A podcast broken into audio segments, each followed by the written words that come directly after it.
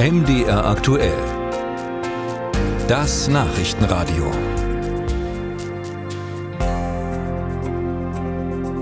Wer sich als Rentner oder Pensionär nach einem arbeitsreichen Leben zurückzieht, für den ist zumindest eines sicher, die monatlichen Zahlungen der gesetzlichen Rente oder Pension, die landen pünktlich auf dem Konto. Kürzungen sind gesetzlich ausgeschlossen. Trotzdem stellen die gesetzlichen Altersbezüge für viele Ruheständler ein geringeres Einkommen dar als das in den Erwerbsjahren. Durch zusätzliche Vorsorgemaßnahmen kann diese Lücke geschlossen werden. Zum Beispiel durch Betriebsrenten, Privatrenten, Lebensversicherungen oder die Riester-Rente. Wie sicher aber sind solche privaten Zusatzrenten? Das hat sich die Zeitschrift Finanztest angeschaut und darüber spreche ich jetzt mit Redakteur Theodor Pischke. Herr Pischke, gibt es denn für die private Vorsorge irgendwelche Sicherheitsnetze oder kann es passieren, dass zum Beispiel bei Insolvenz eines Anbieters die Einzahlungen verloren gehen? Nein, das kann nicht passieren. Glücklicherweise gibt es Sicherheitsnetze, sowohl für die private als auch für die betriebliche Altersvorsorge. Bei der privaten ist es so, dass zum einen die staatliche Versicherungsaufsicht schaut, ob äh, die Versicherer vernünftig wirtschaften, das heißt so wirtschaften, dass keine Pleitegefahr besteht. Also die sind beaufsichtigt von der staatlichen Versicherungsaufsicht. Falls aber doch mal was schief geht, gibt es Sicherungsnetz, das heißt Protektor. Das ist quasi ein Lebensversicherer, der parat steht, wenn ein Unternehmen insolvent wird und dann übernimmt diese Protektor AG die Verträge des insolventen Lebensversicherers und zahlt dann auch die Renten aus oder auch die Lebensversicherungsbeträge. Das sind ja oft Einmalbeträge auch, also sowohl die Kapitalleistung als auch die Rente. Und sie übernimmt dann auch weiter die Kunden, die noch weiterhin einzahlen bis zur Rente und die können da dann auch weiter einzahlen. Und diese Protektor AG, die wird in jedem Fall tätig? Ja, die Versicherer sind gesetzlich verpflichtet, diesen Insolvenzschutz aufzubauen.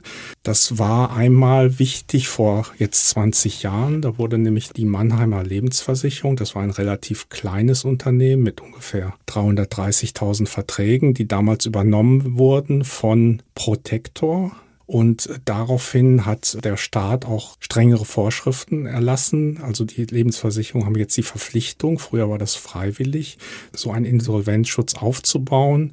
Und damals wurden die Verträge übernommen. Das war ein Glück für die Kunden, denn dann haben sie die Rente auch bekommen. Die ist zwar nicht gestiegen, aber die garantierten Leistungen wurden ausgezahlt. Und wäre dieses Protektorunternehmen nicht eingesprungen, dann hätten die Kunden höchstens aus der Insolvenzmasse noch etwas Geld bekommen, aber das wäre dann sehr schlecht gewesen für sie. Seitdem ist glücklicherweise aber kein weiteres Unternehmen pleite gegangen.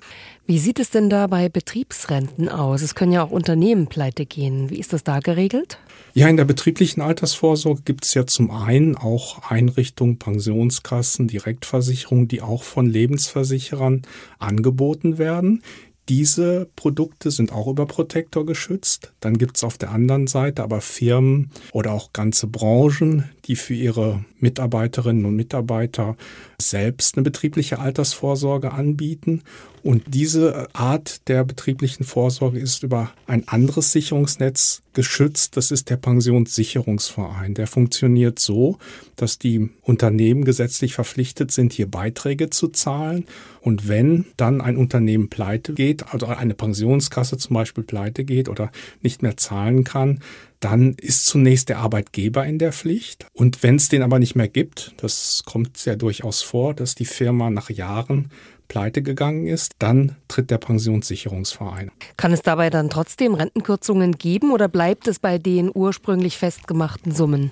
Na, es gibt zum einen keine Rentensteigerung mehr und gekürzt werden die Renten in der Regel nicht. Es kann vorkommen, dass auch wenn die finanzielle Situation so schlecht ist, dass es auch Rentenkürzungen gibt. Das ist jetzt äh, dreimal vorgekommen in vergangenen Jahren, zum Beispiel bei der Kölner Pensionskasse. Da mussten auch Renten gekürzt werden, aber die gesamte Rente ist halt nicht futsch.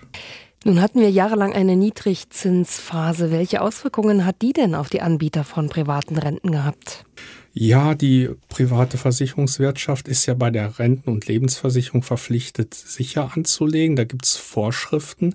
Das heißt, in der Niedrigzinsphase konnten diese festverzinslichen Papiere zum Beispiel nicht äh, so viel erwirtschaften. Das heißt, für die Kunden blieb wenig übrig an Überschüssen.